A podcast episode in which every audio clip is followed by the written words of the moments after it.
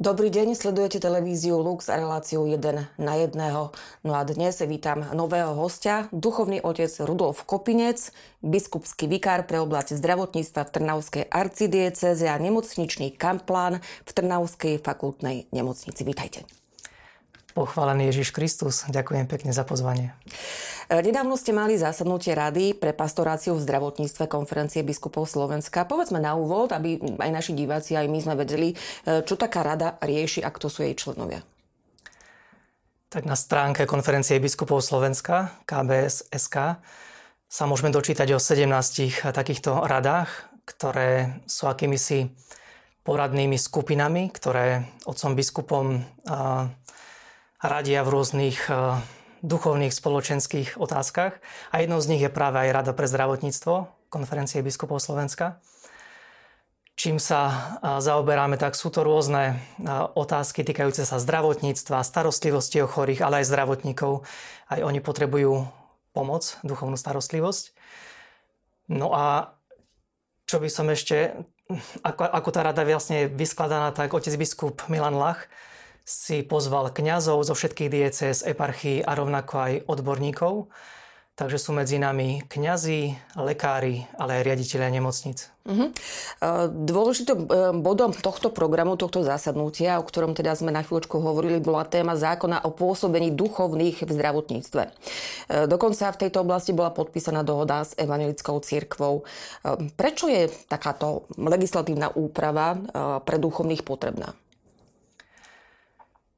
Tak jednoznačne je potrebná. A teraz prečo, ako sa pýtate, tak ak si iba predstavíme, že po tých rôznych oddeleniach nemocnice, izbách sa pohybujú možno pani upratovačky, údržbári, ktorí tam niečo robia, alebo lekári, sestričky, tak tiež tam nemôžu chodiť iba tak.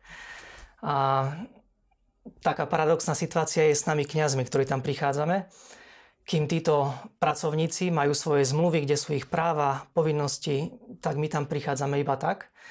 A sú chvíle, kedy sa niektorí pýtajú, a vy tu čo robíte? Na základe čoho ste tu vyposlaní? Takže to je, toto by mala riešiť tá legislatívna úprava. Uh-huh. Vy teda pôsobíte ako nemocničný kaplán. Čo to znamená, takisto aby sme si vedeli predstaviť, akú máte úlohu, službu, čo to vlastne nemocničný kaplán znamená? A poviem, ale ešte som zabudol tú mm-hmm. vetičku, že, že bola uzatvorená dohoda s evangelickou, e, s radou cirkvi ekumenickou, tak ono je to taký, taký prvý krôčik alebo signál, že, že cirkvy na Slovensku sú pripravené poskytnúť svoje služby. A čo čakáme, tak to je práve teraz krok štátu, aby si prisadol, aby sme tie veci nastavili. No a teraz k tomu kňazovi, že čo vlastne robíme ako duchovný, nemocničný, tak v prvom rade kňaz poskytuje duchovnú starostlivosť. Čo si môžeme predstaviť, ak má niekto nejakú duchovnú tieseň, alebo, alebo nejaké, môžeme to nazvať, existenciálne otázky, že kto som, kam smerujem, čo bude so mnou, ktoré sa objavujú zvlášť aj, aj v chorobe alebo v tých ťažkostiach. Alebo napríklad niekto, kto túži po sviatostiach, to je veriaci človek alebo máme situácie, kedy sa narodí predčasne dieťatko a nemá, a nemá šancu prežiť, tak vtedy rodina môže zavolať, poprosiť, prosím vás, pokrstite dieťatko. Tak sú to takéto chvíle, ale kňaz rovnako je aj tam pre zamestnancov, pre zdravotníkov, ktorí majú tiež svoje ťažkosti, otázky. Duchovná starostlivosť je súčasťou celého toho procesu. Učia sa aj zdravotníci, že je to bio psychosociálno-spirituálny prístup k človeku. Mhm. Ak ste teda hovorili, e, že teda e, pomáhate aj zdravotníkom e, v tých nemocniciach, teda obracajú sa aj samotní zdravotníctví na duchovných? A, áno, áno. Mm, zastavia nás, oslovia.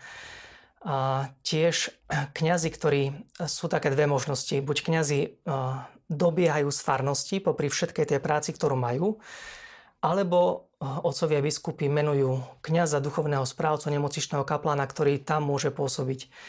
Tak v našej, v našej nemocnici, keď si predstavíme, že, že je tam 32 oddelení, 20 tisíc pacientov ročne sa točí a 1200 zamestnancov, ktorí tam sú, takže aj áno, aj oni sa pýtajú a my kňazi im ponúkame potom aj duchovné obnovy, napríklad pred mm, Vianocami alebo pred Veľkou nocou tiež púte, kde spolu ideme. A oni samotní hovoria, že, že ako by sme tam našali mm, rozmer aj pokoja alebo iného pohľadu na utrpenie, nie je to iba o nejakom výkone o práci. A práve tu sa chcem spýtať, či sú nemocnice ochotní, ochotné príjmať duchovných pre svojich pacientov, um, napríklad aj vtedy, keď pacient o to požiada, alebo uh, aj bez ohľadu na, na to, či teda pacienti to chcú. Veľa záleží od vedenia, kto je vo vedení, rovnako od toho, kto je práve v službe, aký má názor na církev. A tak niekedy vznikajú veľmi pekné situácie, kedy sa cítime prijatí, akoby jedný z nich. A niekedy zase naopak také zvláštne situácie, že, že čo tu vlastne vy robíte, alebo že, že s týmto sa obráte na ministerstvo, ale veď vy nie ste náš zamestnanec, alebo to nie je v našich kompetenciách. Takže tu sa ukazuje, ako je tá legislatívna úprava veľmi dôležitá. Uh-huh. Skúsme sa pardon, teda pozrieť na tom, ako to majú riešené iné krajiny, čo sa týka práve postavenia duchovných v rámci zdravotníckého systému. Tu je možné si vziať príklad. Ak sa pozrieme na, na V4, tak všetky krajiny majú tieto veci už nejako usporiadané. A, tak Maďarsko, Poľsko, ako aj Česká republika Česká republika má trojstrannú dohodu práve Ekumenická rada církvy, a katolícka církev a štát majú vytvorenú dohodu, tak môžeme sa aj inšpirovať. A to som chcel ešte povedať, že v tých vo vyspelých krajinách je štandardom, že hneď ako je pacient prijatý do nemocnice, tak hneď sa ho ten personál pýta v rámci toho dotazníka príjmacieho, či má nejaké duchovné potreby. No, u nás na Slovensku je to veľmi zvláštne. V tom dotazníku sú, sú psychické problémy, takže si pýtajú sa, máte nejaké psychické problémy, nejako ste liečení, beriete nejaké lieky a hneď za tým je otázka, máte duchovné problémy, uh-huh. tak čo by ste na to odpovedali? A pritom stačí to iba, iba zmeniť. Máte nejaké duchovné potreby, máme tu kňaza, ktorý je tu pre vás, tak a odpoveď na to, choďte s tým na ministerstvo, my to nemôžeme nejako legislatívne meniť. Uh-huh. Uh, a majú teda záujem, možno aj vo vašom prípade v Trnavskej fakultnej nemocnice, samotní pacienti o tieto duchovné služby? Záujem je veľmi veľký, aj napriek tomu, že je na každom oddelení papier, informácia, mnohí si to nevšimnú. Takže zákon nám dovoluje, zákon 308 z 91. roku nám dovoluje, že pacient má právo požiadať duchovnú starostlivosť takže ja môžem prísť. Ale ak by som chcel prechádzať izbu po izbe, tak opäť sa niekto môže spýtať, a prečo to vyrobiť, na základe čoho. Ale áno, je veľký záujem a verte mi, že ak by som prechádzal izbu po izbe, tak začnem ráno a končím na druhé ráno. Uh-huh. Uh, takže čo by sa touto zmenou, skúsme to možno aj nadviazať na tieto vaše e, slova pre kňazov a e, duchovných e, zmenilo. Ako by to možno pomohlo, no, to vaše ukotvenie alebo ukotvenie duchovných v rámci toho systému legislatívy práve pacientom, najmä tým, ktorí majú ťažké a nevyliečiteľné choroby? Pre mňa, čo je dôležité, čo si uvedomujem, dalo by to kňazom legitimitu toho, čo robia, dalo by im to zázemie, ochranu a tiež motiváciu v zmysle, že by sa odbúrali zbytočné nedorozumenia. No a, tu som si aj tak uvedomil, že, že inšpirovať sa môžeme tým, čo už funguje. Napríklad kňaz, ktorý učí v školách, tak tiež tam sa neprechádza iba tak po tej škole, ale hneď je s ním uzatvorená zmluva, kde je jasne povedané, aké sú jeho povinnosti, aké sú jeho práva. Keď učiť prestane, zmluva skončí. Alebo rovnako kňazi, ktorí sú v ordinariáte vojenskom, ktorí sa venujú vojakom alebo policajtom, hasičom alebo rôzne záchranné zložky, tak tiež štát tam garantuje niektoré veci a je to veľmi dobré. A otázka je, že kde skončilo alebo kde sa zabudlo zdravotníctvo, takže toto stačí iba, iba nejako dopracovať.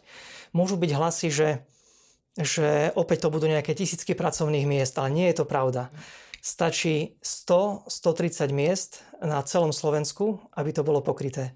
A ak sa pozrieme, ak môžem aj ukázať. Nech sa páči. Aj divákom, tak máme na Slovensku 8 diecéz a 3 eparchie. V našej Trnavskej arcidieceze, ak sa na ňu pozrieme, tak tam by sme potrebovali takých desiatich kňazov. V každom zariadení dvaja by sa mohli prestriedať. Ľudia čakajú, že budeme k dispozícii 24 hodín denne, 7 dní v týždni, celý rok. Telefóny zvonia aj v noci, aj cez deň, takže dvaja kňazi je to vynikajúce, keď sa môžu prestriedať. U nás Trnava 10 kňazov a je to vybavené. Krát 8 ešte nadhodíme 100-130 ľudí a máme na Slovensku krásne duchovnú starostlivosť vykrytú. A s tým, čo by som ešte povedal, že, že tou legislatívnou úpravou by sa mohli vytvoriť podmienky na to, aby kňaz mohol byť začlenený do zdravotníckého týmu. A tu by ste si naozaj mohli tak eh, pozvať aj pána profesora eh, Michala Mega, ktorý krásne aj eh, aj vystel, že mnohé štúdie hovoria, ako je duchovná spirituálna starostlivosť potrebná. Neviem, či môžeme aj zacitovať trošku z toho. Duchovné, spirituálne, existenciálne potreby sú podobne ako mnohé somatické, teda telesné potreby, jednou zo základných potrieb človeka.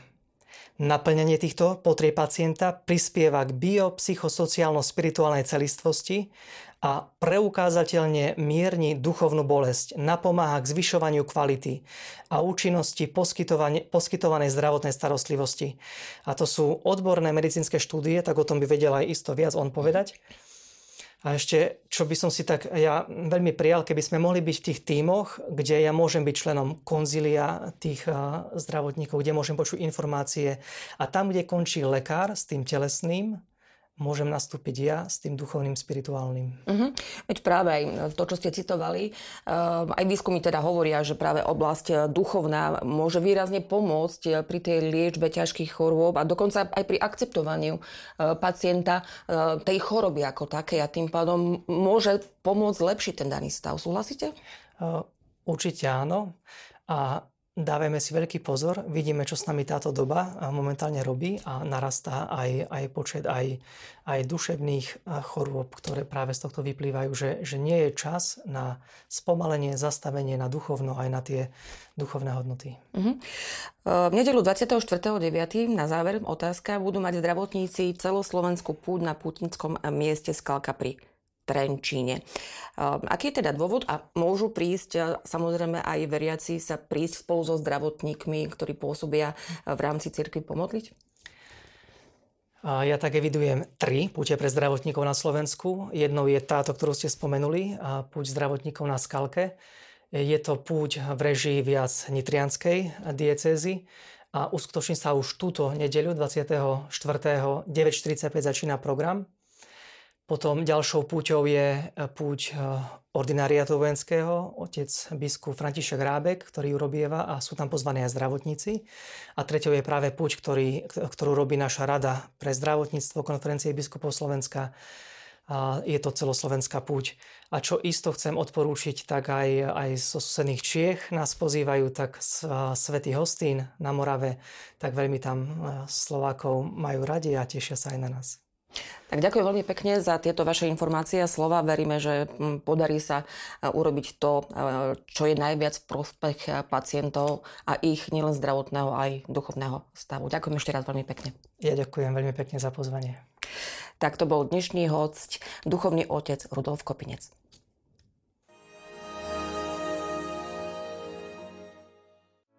Vypočujte si aj ďalšie zaujímavé podcasty. TV Lux nájdete na deviatich samostatných kanáloch, kde na vás čakajú relácie s pápežom Františkom, kázne, modlitby, prednášky, biblické podcasty, rozhovory, inšpiratívne epizódy na pár minút, svedectvá či podcasty určené pre deti.